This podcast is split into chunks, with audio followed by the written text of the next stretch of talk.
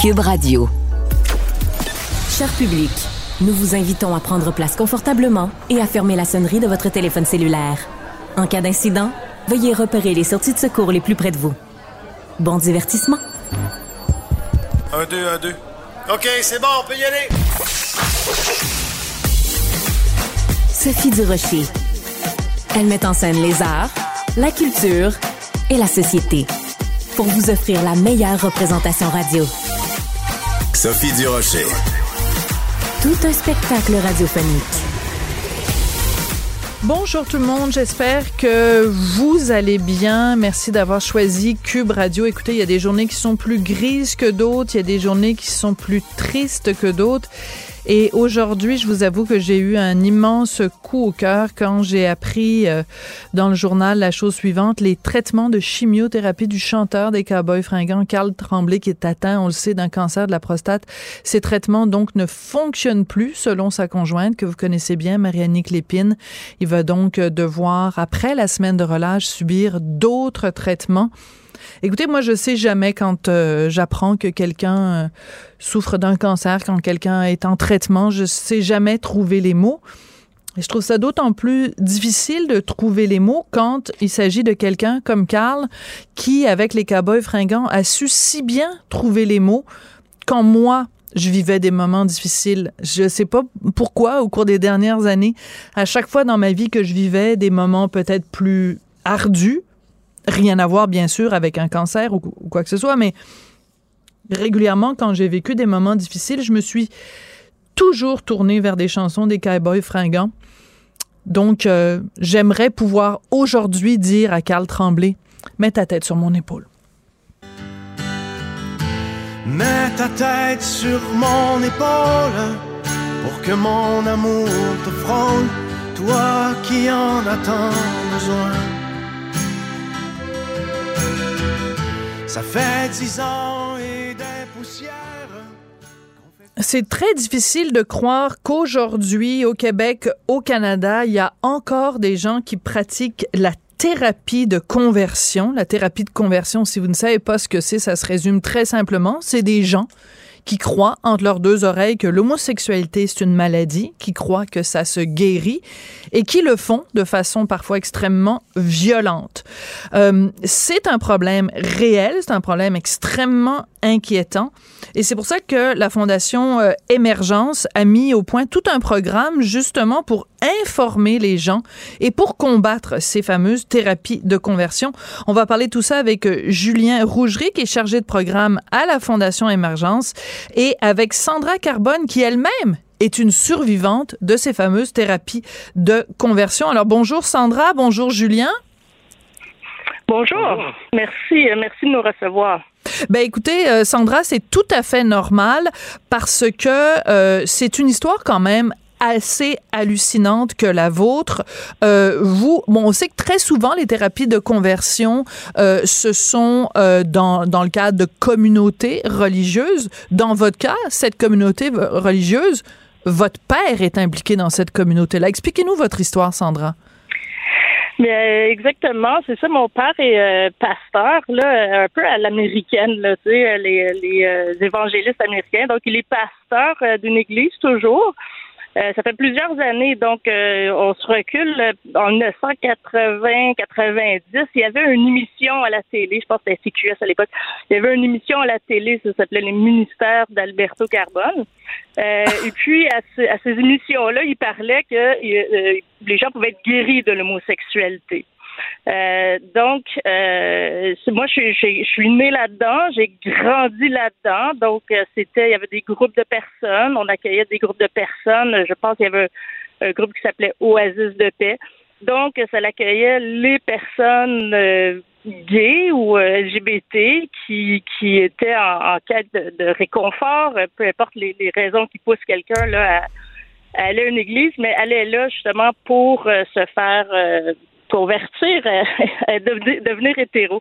Moi, dans mon cas, c'est ça, j'ai grandi là-dedans. J'ai réalisé très jeune que, bon, euh, personnellement, j'étais j'étais pas hétérosexuelle et puis euh, mais j'ai vite compris que je devais pas dire un mot euh, par rapport à ça parce que euh, puis ça a été confirmé la journée où euh, j'ai j'ai j'ai fait mon coming out là comme on dit Mm-hmm. ben j'ai été bannie alors ça a été instantanément on m'a dit bon ben on coupe avec toi c'est fini appelle-moi plus épouvantable ben, ça fait aujourd'hui. Je pensais que ça faisait 15 ans, mais je pense que ça fait 20 ans aujourd'hui, puis la situation n'a toujours pas changé. Là. Incroyable. Puis, on m'a invité, on va dire T'es bienvenue, tu peux revenir quand tu seras hétéro. Puis quand euh, on me dit, on me dit, en fait, on m'a invité là d'aller euh, à des, euh, des organisations plus aux États-Unis. Hein, ça aurait peut-être plus discret pour nous aller aux États-Unis. Il y avait un regroupement qui s'appelait Exodus International, qui ont encore des, des petits, sont encore actifs à quelques endroits, mais Exodus International, c'était comme la grosse boîte qui faisait leur business de faire la thérapie de conversion. Ça a duré quelques années, puis les dirigeants de, de Exodus International, après quelques temps, ont eux-mêmes fait leur coming puis ont dit euh, leur coming pardon, oui, c'est ça. J'adore ça.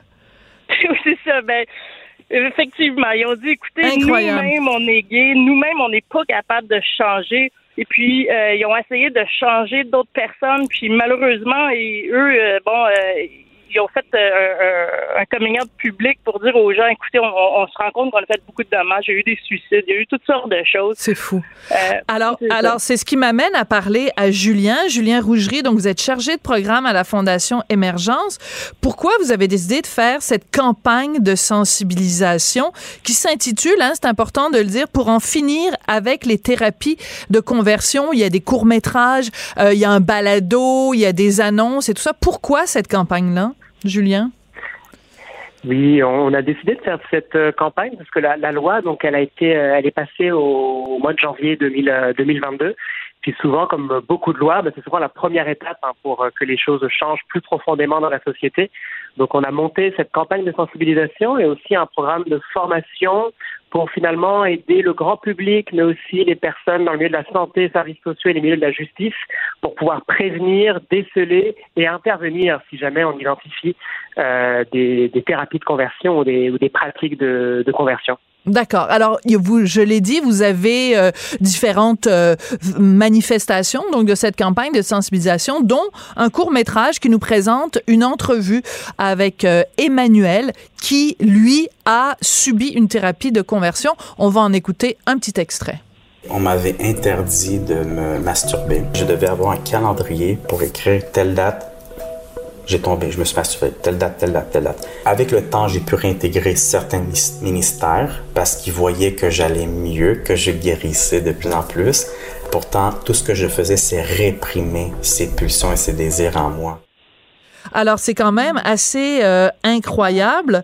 Euh, ce qu'il raconte, euh, Emmanuel, c'est que donc lui c'était une, une église roumaine et donc on lui a, on l'avait convaincu que être homosexuel c'était Satan, c'était le mal. Mm-hmm.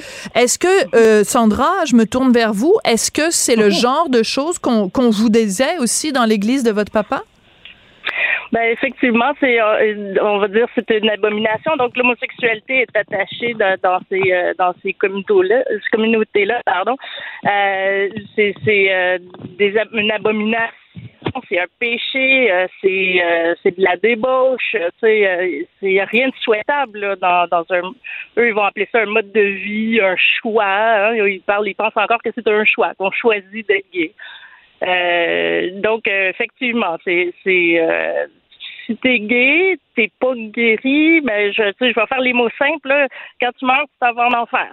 Donc, euh, c'est, ça le message qui est lancé. Donc, euh, la, la, la, la récompense d'être homosexuel, c'est l'enfer. Donc, c'est, c'est, c'est là-dedans que, que c'est le message qui est véhiculé. C'est euh, c'est comme ça que beaucoup de personnes le, conçoivent encore aujourd'hui, malheureusement. Tu euh, j'ai beau essayer de leur dire, euh, le seul choix que j'ai fait, c'est plus tard un jour, j'ai décidé d'être heureuse puis de, hmm. dire, bon, je vais m'accepter comme je suis. C'est le seul choix, le seul choix que j'ai fait. Là, tu Mais ça, et pourquoi vous avez accepté, vous, dans le cadre de cette campagne de sensibilisation de la Fondation Émergence, pourquoi vous avez décidé de, de parler publiquement euh, avec différentes publications où vous parlez de votre histoire? Et, et, en fait, même, je vous poserai la question, pourquoi vous acceptez de me parler aujourd'hui?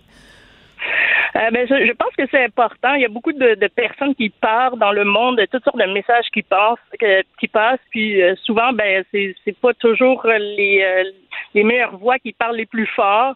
Euh, puis ben j'ai vu tellement de personnes venir justement, je, je pense à, à, quelques personnes là, dans le groupe de Oasis de Tech qui appelaient, qui venaient en fin de vie des personnes qui étaient qui étaient atteintes du SIDA, qui venaient à l'église pour pour bah, faire la paix avant avant de, de, de passer là, tu sais, puis euh, puis j'étais hyper attristée de voir ça, que ces gens-là, ben, ça a été ça leur fin de vie. Puis j'étais attristée de, de voir mm. toutes les personnes, parce que l'église était dans le village gay, hein, déménagé. Donc, non, c'est ça. Excusez-moi, je ris, mais c'est pas drôle. Mais c'est l'ironie est ben, absolument, ben, absolument incroyable. Euh, Julien, euh, cette campagne de sensibilisation, et je vous en remercie, c'est tellement, tellement important. Euh, il y a euh, une donnée euh, d'un projet de, de, recherche sur justement les thérapies de conversion qui disent le quart, mais je suis tombée en bas de ma chaise, Julien, le quart des personnes LGBTQ du Québec déclarent avoir subi des efforts de conversion. Donc, ça veut dire quoi? Ça veut dire que au sein de la communauté, un quart des gens sont touchés de près ou de loin par soit une thérapie ou une tentative de conversion. Oui, effectivement, et c'est aussi quelque chose qu'on trouve dans le, texte de loi qui a été adopté. Euh, bien sûr, ce qui est condamné et criminel, c'est donc de tenter d'offrir des services, de, de, corriger ou modifier l'orientation sexuelle, l'identité de genre ou l'expression de genre d'une personne. Mais la loi précise également que c'est tous les efforts qui visent à réprimer ou à réduire ces composantes-là de l'identité des personnes. Donc c'est pour ça que lorsqu'on prend les thérapies de conversion à proprement parler et puis tous les efforts qui encouragent vers le déni de la diversité sexuelle et de genre, c'est inclus dans la loi et c'est aussi ce qu'on retrouve dans euh, euh, ce chiffre-là de, de l'UCAM, euh, où il y a une personne LGBTQ+ sur quatre au Québec qui a déclaré avoir subi ce genre de d'efforts. Oui.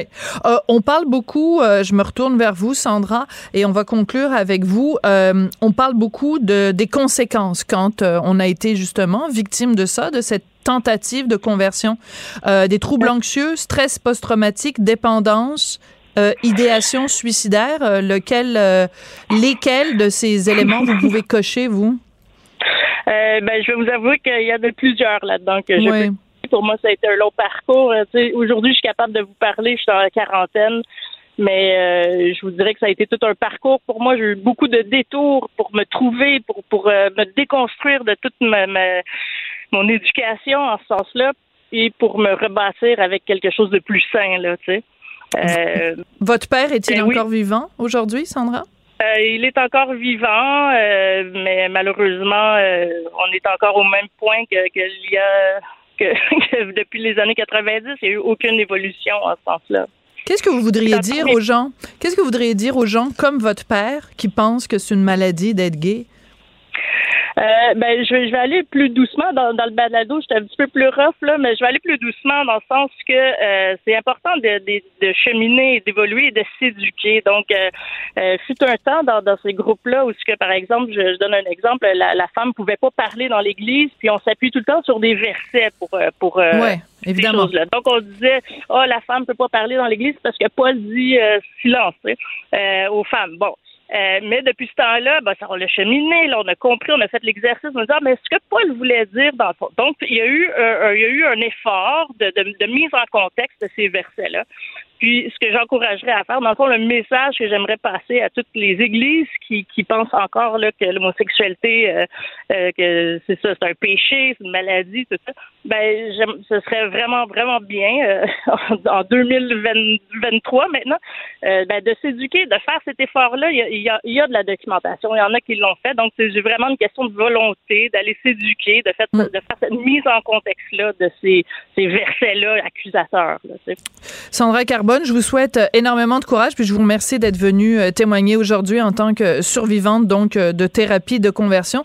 Julien Rougerie, vous êtes chargé de programme à la Fondation Émergence. Félicitations pour cette campagne de sensibilisation. C'est vraiment extrêmement important pour nous ouvrir les yeux aussi parce qu'on pense bon ben ça se passe ailleurs. Ben non, ça se mm. passe ici même au Québec et au Canada. Donc merci beaucoup à vous deux d'être venus témoigner aujourd'hui. Merci beaucoup pour pour ce temps. C'est normal. Culture Tendance et société. Patrick Delisle-Crevier.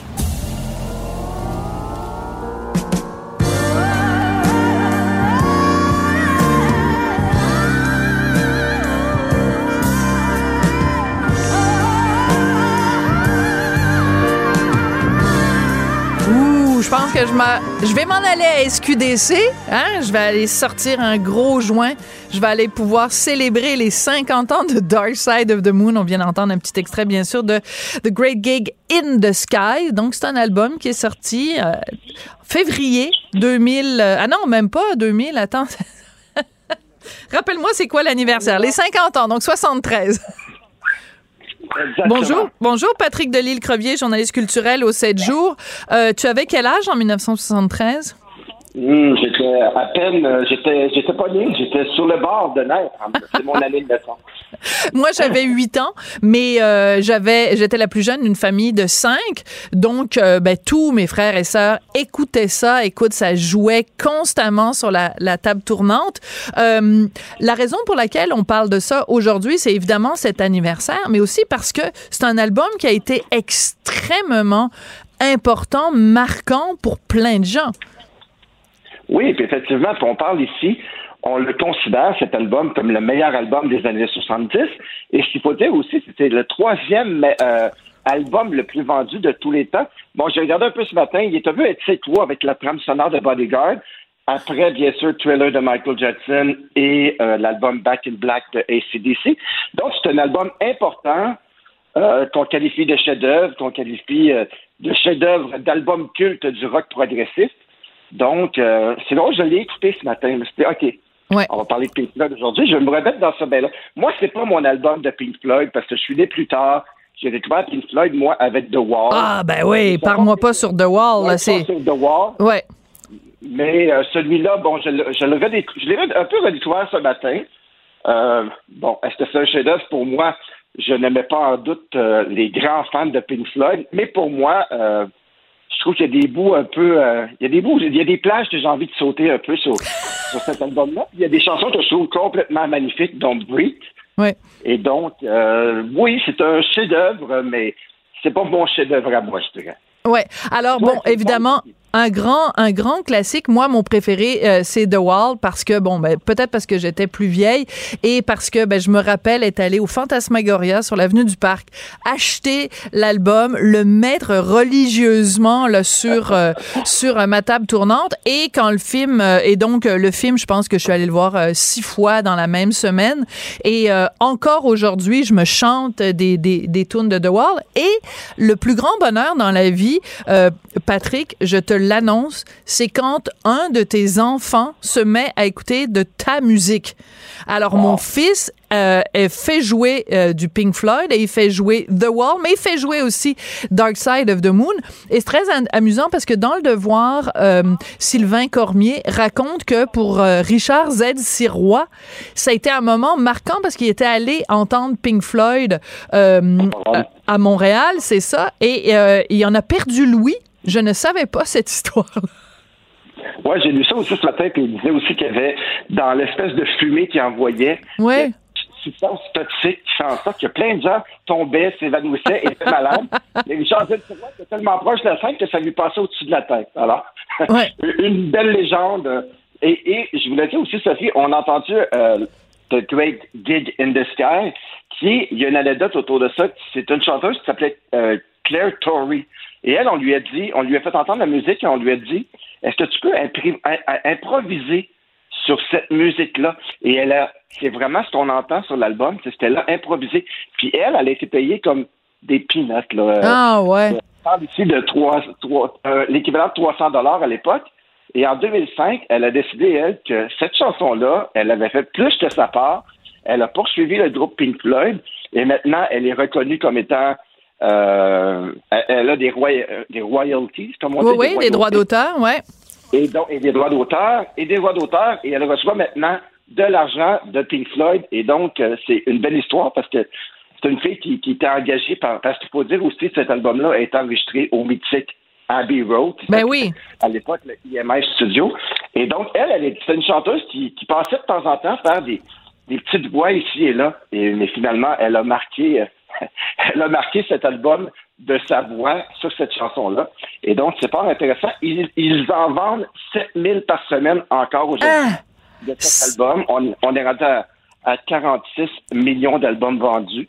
Donc, c'est assez fou et je comprends très bien euh, l'engouement pour cet album. 50 ans, c'est pas banal et c'est un grand disque.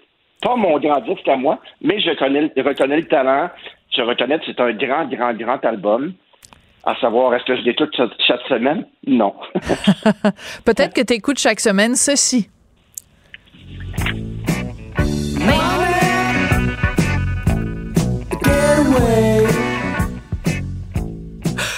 À chaque fois à la radio que quelqu'un parle d'argent, fait une chronique et tout ça, on en revient toujours à Money, qui est quand même une sacrée chanson avec euh, les, les, les tiroirs caisses qu'on entend au début. Puis ça doit être assez drôle quand même pour quelqu'un de plus jeune qui a aucune idée c'est quoi un tiroir caisse. Là. et les battements de cœur au début euh, euh, aussi sur cet album. Donc c'est un grand album, il faut, il faut le reconnaître. c'est aussi l'album qui a fait vraiment, vraiment euh, reconnaître Pink Floyd parce que bon, faut le dire, c'est pas leur premier album, c'est leur huitième. Oui. Donc avec cet album-là, ils ont eu une reconnaissance internationale et aussi c'est ils ont expérimenté un peu, ils ont fait des expérimentations sonores dont le fameux bruit de caisse enregistreuse. Ils ont aussi improvisé avec des synthétiseurs et tout. Donc, c'est un nouveau... Euh, Pink Floyd a un peu découvert, découvert son son avec cet album-là. Et bon, euh, ça a lancé euh, le groupe. Ils ont fait des albums avant, mais qui n'ont pas fait, qui ont pas fait autant de bruit.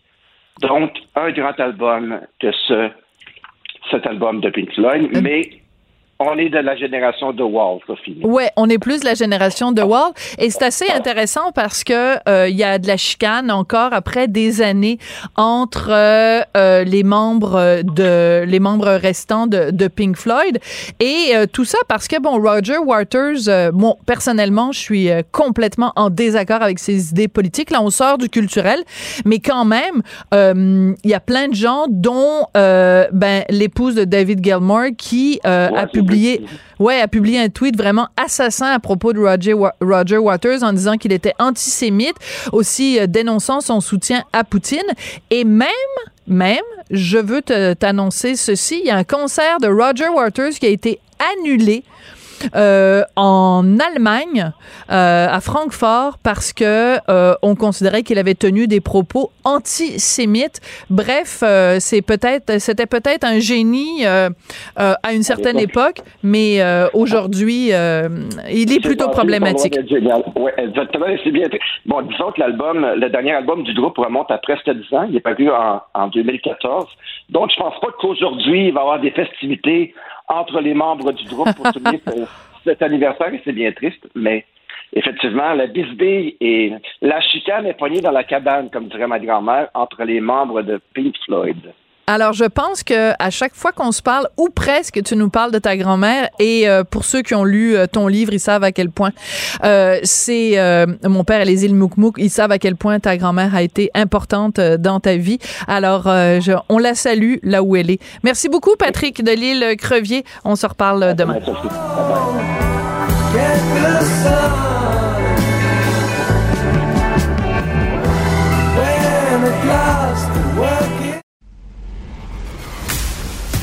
Sophie Durocher.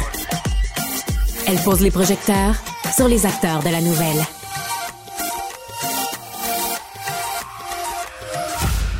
My entire life, I've been practical. I make one romantic decision and it bit me in the ass. Are you talking about work or Gabrielle? Paris. Oh. Alors, vous aurez reconnu, bien sûr, la bande-annonce pour la troisième saison d'Emily in Paris sur Netflix, euh, qui est en ligne, en fait, depuis décembre 2022. Ça fait pas le bonheur de tout le monde parce que, euh, comme à chaque fois, à chaque saison d'Emily in Paris, ben, il y a des hordes, et je dis bien des hordes et des meutes de touristes qui se précipitent dans chacun des endroits où Emily et ses petites copines euh, se donnent rendez-vous dans la ville et ça fait pas trop l'affaire des Parisiens. On va en parler avec euh, Rachel Binaz, qui est journaliste euh, au magazine Marianne en France. Bonjour Rachel. Bonjour. Euh, les Parisiens, ils râlent tout le temps, ils grognent tout le temps, ils sont jamais contents. Est-ce que Emily in Paris, c'est juste une raison de plus de grogner ou ils ont raison d'être pas contents, les, de ne pas être contents, les Parisiens?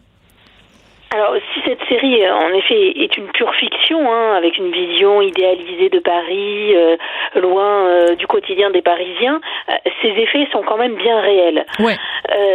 c'est une ville de moins en moins vivable, et à certains égards, Emily Paris y contribue. Les clichés en fait véhiculés par cette série peuvent coûter cher euh, aux Parisiens. Alors vous avez ces lieux emblématiques qui sont pris d'assaut. Euh, maintenant, pour euh, rentrer au Café Flore, café célèbre parisien, eh bien il faut faire la queue. ça n'était pas le cas il y a encore quelques mois. Euh, vous avez des, une boulangerie, par exemple la boulangerie moderne de l'Esplanade, oui. qui est apparemment voilà un lieu euh, un peu dans le cinquième. La série qui est exactement qui, qui est pris d'assaut. Euh, une caissière justement expliquait au journal Le Parisien qu'elle n'en pouvait plus euh, de, de, tous ces touristes. Et puis il y a une question encore plus importante qui se qui se pose, c'est celle euh, de l'immobilier. Ah. C'est celle de l'immobilier parce que euh, on s'est euh, rendu compte que, euh, eh bien, à chaque fois qu'il y a une diffusion de la d'une saison de cette série, les recherches en anglais pour s'installer à Paris augmentaient. Il y avait un pic. Ah oui, donc. Et, cette clientèle étrangère, il faut le savoir aujourd'hui, elle peut représenter 10% des ventes. Ouch. et elle fait augmenter les prix. On en est, alors il sera difficile de, de convertir, mais, mais je compte sur vous, dans le 6e ou dans le 7e arrondissement parisien, donc l'ultra-centre de Paris, on peut monter à 14 000 euros le mètre carré. Alors moi, je fais toujours euh, un tiers, donc 14 euh, divisé par 3, ça ferait, mettons, euh, mettons un peu 4, autour de 4. Donc ça fait 14 plus 4, ça fait 18 000 dollars le mètre carré. Exactement. Eh ben. Euh, et, et, alors qu'à Paris, en, 1960, par exemple, on comptait entre en, 1960, dans les années 60, on comptait entre 300 000 et 500 000 ouvriers. Euh, Aujourd'hui, c'est fini. Le vivre ensemble a été remplacé par euh, par le vivre euh, entre soi. Ouais, je me suis complètement trompée, Rachel. C'est euh, c'est c'est pour le dollar américain que c'est un peu un tiers. Euh, ah. en fait, pour le, les euros, c'est parce que ça fait longtemps. Euh, c'est euh, donc 14 000 euros, c'est 20 000 dollars canadiens. Donc c'est énorme. Donc je m'excuse, continuez. Je c'est juste je voulais vous dire ça parce que 20 000 dollars, ça me paraît absolument complètement débile. Ah, c'est fou, c'est fou. C'est alors c'est aussi un business, hein, euh, c'est-à-dire que euh, ben, c'est des chiffres d'affaires qui pour ces établissements hein, euh, qui apparaissent à l'écran, et eh ben les chiffres d'affaires augmentent. Le bistrot du, du fameux Gabriel qui s'appelle Terranova en vrai a augmenté de 10%, a vu son chiffre d'affaires augmenter de 10%. On a des, des marques, enfin du placement de, de produits de certaines marques. Des, le, le secteur du tourisme aussi a été bouleversé avec des circuits, des visites thématiques euh, et, tout ça, euh, en effet, ce, pèlerinage, si je puis dire, euh, ne fait pas l'unanimité. Oui, parce que vous parliez tout à l'heure, bon, ça peut peut-être pour les gens qui nous écoutent, ils se disent, ben là, c'est pas grave, tant mieux. Mais euh, par exemple, le Café de Flore, c'est quand même un café qui est super connu à Paris et qui est fréquenté par des gens du quartier. Bon, à l'époque, les gens du quartier, c'était Simone de Beauvoir et Jean-Paul Sartre, mais euh, vraiment, c'est un, c'est, c'est pas juste une trappe à touristes, c'est un, un, café de quartier. Et quand euh, on arrive dans notre petit café de quartier et que on peut pas avoir une table parce qu'il y a 22 euh, euh, euh, américaines qui sont qui arrêtent pas de faire des selfies et que et de tremper leur chocolat, leur, leur croissant dans leur chocolat, c'est c'est agaçant et c'est surtout que Paris ne ressemble plus à Paris. S'il y a plus de touristes que de Parisiens, ben la, la ville est méconnaissable. Mais c'est ça, c'est-à-dire que euh, on se demande maintenant est-ce qu'on va être nostalgique de la ville en confinement de cette période où les Parisiens, qui d'ailleurs n'avaient pas les moyens hein, de, partir, se sont sentis chez eux, se sont sentis chez eux. Et, et, et Paris ne se résume pas à une carte postale, surtout au quotidien. Elle a des atouts, bien entendu, mais euh, euh, la ville n'est pas un exemple en termes de propreté, euh, d'entretien du, du, mobilier urbain. Il y a une question de pauvreté hein, qui, qui se oui, bien sûr abri, de l'insécurité des transports en commun. C'est mm. aussi des logements euh, haussmanniens euh, non isolés et particulièrement chers. Et euh, c'était c'est l'écrivain Zola qui écrivait, l'écrivain français, qui disait être pauvre à Paris, c'est être pauvre deux fois. Ouais. Ben, il y a qu'Émilie pour croire le contraire. Voilà. Alors d'Émile à Émilie, en fait, euh, Émile Zola est connu pour avoir euh, écrit J'accuse dans un tout autre contexte. Alors on pourrait en effet accuser Emily in Paris d'avoir causé tous ces problèmes-là à la ville de Paris. Euh, je dis souvent que bon, c'est vrai, les, les Parisiens ils, ils, sont grognons un petit peu, euh, mais dans ce cas-là, euh, c'est sûr que d'un côté il y a euh, des commerces qui font plus d'argent, mais si c'est rendu que même les Français ou les Parisiens ne peuvent plus habiter dans leur propre ville parce que les prix ont augmenté, c'est sûr qu'ils ont ils ont des raisons de de, de pas être contents. Euh, Est-ce que par contre le fait que justement il y a des touristes qui viennent à Paris et qui vont peut-être aller dans des quartiers où ils iraient pas normalement parce que bon habituellement un touriste arrive à Paris il fait Notre-Dame il fait la Tour Eiffel il fait ci il fait ça mais là peut-être que justement le fait qu'il y ait cette série ça va faire en sorte que les gens vont peut-être sortir des clichés de Montmartre et tout ça pour aller dans d'autres quartiers? Est-ce que est-ce qu'il y a un tout petit peu de positif qu'on peut trouver là-dedans ou pas? Alors, on, on verra euh, quels seront les, les, prochains lieux, justement. Euh, La saison 4. Pour le moment, on, on va pas se mentir, ce n'est pas le quartier populaire de Barbès, par non. exemple, qui est mis en avant, voilà, dans, dans la série. Euh, maintenant, ça reste la ville la plus visitée au monde, hein, euh, à moins qu'elle s'ait changée là dernièrement dans le classement, mais, mais avant Covid. Euh, je ne sais pas si elle a forcément besoin, besoin de ça pour, pour susciter justement une curiosité et un attrait. Ensuite, euh, les aspects positifs, oui, ils sont financiers pour ben, les personnes qui peuvent en tirer profit. Et d'ailleurs, même si la mairie de Paris a bien des écarts, des égards, c'est plein de cette euh, série en expliquant que c'était des clichés, etc. finalement, en réalité, elle profite aussi un peu ben de oui. cette mode. Parce que pour chaque vente immobilière effectuée, elle touche un pourcentage. Et quand on sait que les Américains ont souvent euh, un budget assez conséquent, ouais. qui peut être de 1 million, 2 millions, 3 millions d'euros pour un achat, euh, ça, ben, ça correspond à une somme pas négligeable euh, pour la municipalité. Comme ça, ils peuvent faire des pistes cyclables un petit peu partout, comme sur la rue de Rivoli. Merci beaucoup. Merci beaucoup, Rachel. Ça a été un plaisir de vous parler. Rachel Binas, donc journaliste au euh, magazine Marianne en France, qui nous parlait des bons et des mauvais côtés de la série Emily in Paris sur Netflix. Elle est parfois dramatique, d'autres fois satirique. Mais chose certaine, elle ne joue jamais la comédie. Sophie Durocher. On peut la voir dans la série de télé-réalité qui vraiment bat tous les records. Super populaire le dimanche à TVA. Sortez-moi d'ici. Huit personnalités qui sont vraiment lâchées dans un camp en plein milieu de la jungle au Costa Rica et qui parfois ont envie de dire je suis une célébrité. Sortez-moi d'ici. René Simard est au, euh, Nathalie Simard, pardon. Quel lapsus. Je suis vraiment désolée. Nathalie Simard est au bout de la ligne. Nathalie, excuse-moi. Je suis vraiment désolée. Ça s'appelle un lapsus. Ben non, c'est pas grave. Écoute, c'est le frère, alors euh, c'est pas bien loin. Hein? C'est pas bien loin, mais je m'excuse, t'as ton identité propre. C'est vraiment une bulle au cerveau que j'ai eue. Ça commence très mal l'entrevue, mais je suis sûre que ça va bien aller pour la suite. Écoute, euh, dans l'épisode de dimanche dernier, on a vu que tu as eu un moment où tu as craqué. Ça a beaucoup fait jaser sur les médias sociaux et même dans les médias traditionnels. Euh, toi, quand tu regardes la série, que tu t'installes le dimanche pour la regarder, est-ce que tu revis ces moments-là? Tu les retraverses? Comment tu te sens quand tu regardes ça? Absolument, c'est clair. Écoute, c'est pas mal l'unanimité au sein du groupe là, de la famille du camp. On, on, regarde les annonces, on regarde les émissions, puis on se dit mais ça se peut pas qu'on ait fait ça. On dirait que c'est comme, euh, on dirait que ça, on a vécu ça sur une autre planète. C'est vraiment particulier, mais tu sais, parachuter en plein cœur de la jungle, c'est quand même, faut se le dire, c'est vraiment particulier. Mais quelle belle expérience. Mais euh, pour faire référence à ce que, à ta question, euh, Sophie, ce moment-là, vous savez qu'il y a beaucoup de montage. Hein, oui. Moi d'ici, puis le, le, montage est, est, fait par des gens de cœur et très respectueux de l'humain. D'ailleurs, je salue toute la production euh, déferlante pour ce, cet immense et colossal travail de bienveillance envers les campeurs. Mais cet épisode-là, euh, où j'ai craqué, là, ça a duré, ça a duré un bon, bon, bon moment.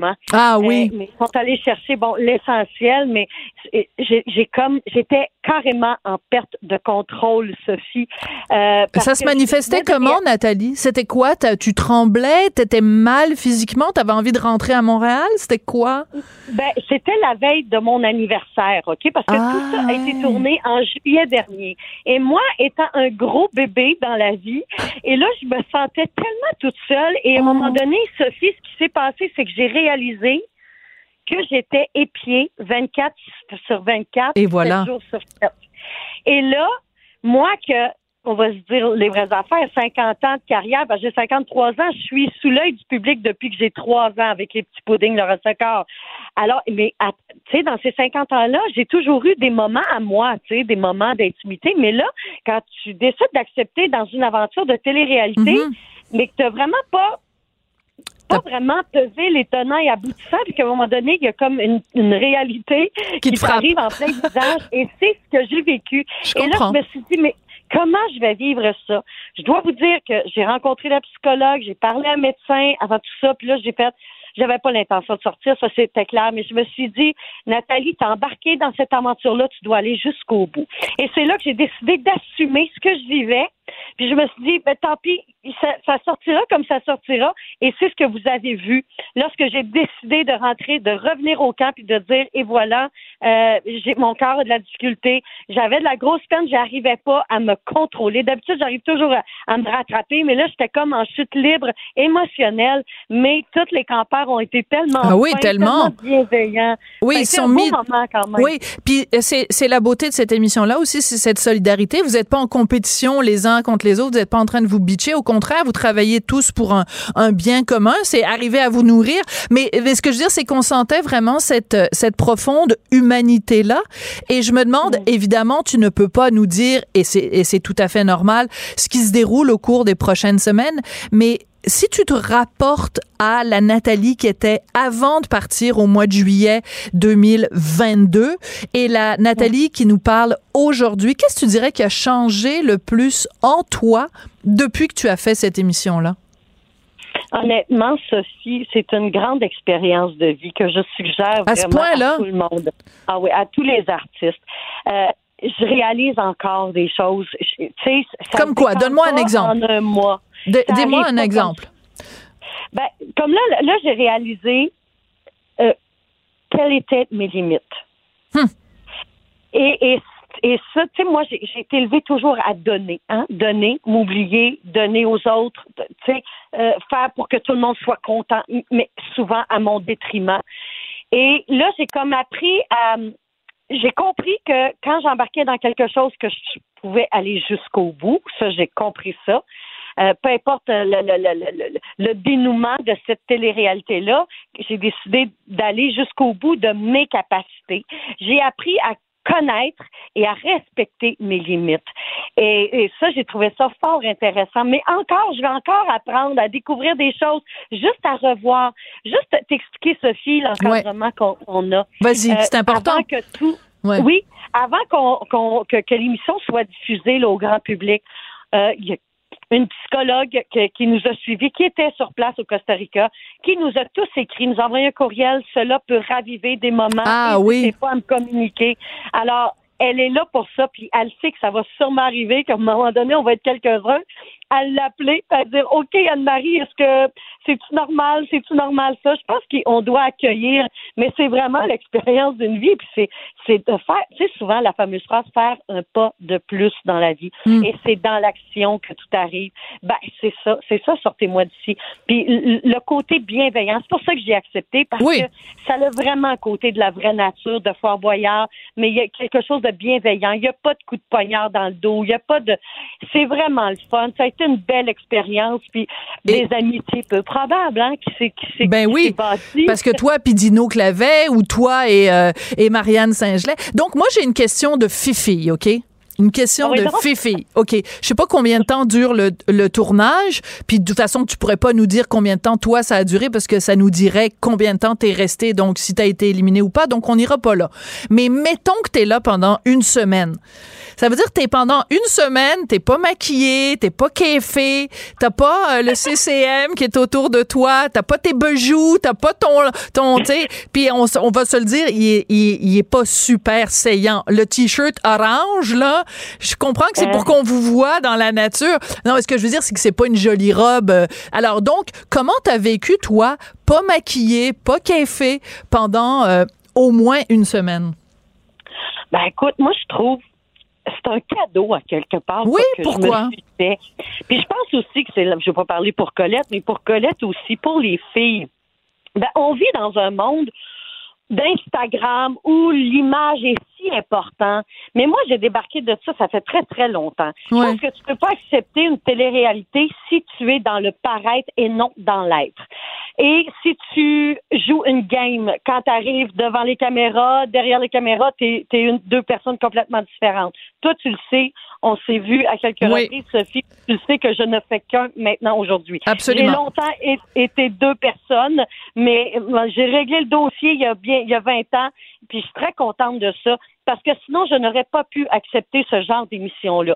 Cela dit, concernant le maquillage coiffeur, c'est c'est- un cadeau. C'est comme dire, Oui. OK, abat les masques et, et voilà de quoi j'ai l'air quand je suis pas maquillée. Puis c'est ça. Et, et je trouve que ça fait du bien parce qu'à un moment donné, l'image, ça peut devenir une prison. Tout à Mais fait. moi, je me, suis- je me suis libérée de cette foutue prison de merde. Et cette émission-là vient juste mettre un, un étampe sur ça, de dire, et voilà qui je suis vraiment. J'ai un magazine qui s'appelle Simplement Bien avec Nathalie, où j'ai fait un numéro à- de- où je disais aux femmes et aux hommes, osez être qui vous êtes vraiment. Ben ça, ça en fait partie. Il y a de cela plusieurs années, Sophie, je sortais même pas sans aller au dépanneur, sans me faire les cheveux, puis le fou, maquillage, hein? puis avoir... Ouais. Hey, à un moment donné, ça, ça fera, là.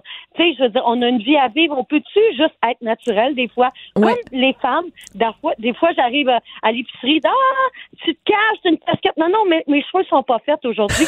Madame, ça vous, ça vous arrive-tu des fois de mettre un chapeau ou une tuque ou euh, une casquette? Parce que ben voilà, moi, c'est la même affaire. C'est pareil. Là, Ce que je fais maintenant, c'est que je l'enlève, la casquette, puis je leur montre. Voilà de quoi j'ai l'air. Je là, t'adore. Nathalie. Je t'adore. J'adore ça. Et j'adore qu'on ait cette conversation-là aujourd'hui, Nathalie, parce que tu le sais, Guylaine Tremblay a euh, est- est répondu à une dame qui lui avait dit, Eh parce oui. qu'elle elle était à la télé euh, cette semaine, et euh, il y a une dame qui lui a répondu en disant, mon Dieu, il faut que vous arrêtiez la chirurgie, vous avez une mâchoire d'homme, puis avant, vous étiez naturel, puis tout ça. Puis Guylaine a dit, ben voyons, comment ça se fait que c'est des femmes qui m'écrivent des, mé- des, des méchancetés pareilles? Euh, on peut-tu, s'il vous plaît, entre femmes, être un petit peu plus euh, bienveillante puis être moins dans le jugement? Ben, solidaire. Allô? So, so, so. Solidarité, Sophie. So, Hein? so, so, solidarité. En moins donc, Nathalie, on va, on va envoyer des bonnes intentions à, à Guylaine Tremblay. Ben, absolument, qui est magnifique. Puis peu importe, hein, moi je l'ai dit, là, j'ai eu des petites rectifications au visage, là. J'ai eu du remplissage. Que ça plaise ou non, je m'en fous. Moi, je pense que l'important, en tant que femme, faut être solidaire, OK, avec tout ce que les femmes peuvent vivre dans leur vie en plus. On peut-tu juste se tenir puis se respecter? Absolument. Dire, bon, ben, toi, t'as le goût d'être brun, toi, t'as le goût d'être rousse, toi, t'as le goût d'être blonde. On peut-tu juste arrêter? Puis qu'aujourd'hui, ben, oui, il y a ça qui existe. Il y a des petits trucs qui nous aident. Ouais. Puis qu'on se sent mieux. Puis pourquoi pas? Qu'est-ce Ouais. que tu veux? Ça existe. Oui, peut-être. On va se quitter là-dessus, ma belle Nathalie, malheureusement, parce qu'il regarde. il est déjà 26, puis il faut que, hein, faut que je laisse la place à Mario Dumont. Sinon, je vais me faire chicaner. Eh, merci beaucoup, Nathalie. Et puis, euh, ben, écoute, euh, vraiment euh, très, très intéressant euh, de, de te suivre. Alors, bonne chance. On a hâte de voir euh, jusqu'où tu t'es rendu dans cette belle aventure. Je t'embrasse. Merci beaucoup, Nathalie, de ta grande générosité, comme d'habitude. Merci. Merci, magnifique Sophie. Je t'aime. Merci beaucoup. Je t'aime moi aussi. Je voudrais remercier Tristan Brunet Dupont à la réalisation, la mise en onde, Cybelle Olivier à la recherche. Merci, à très bientôt. Cube Radio.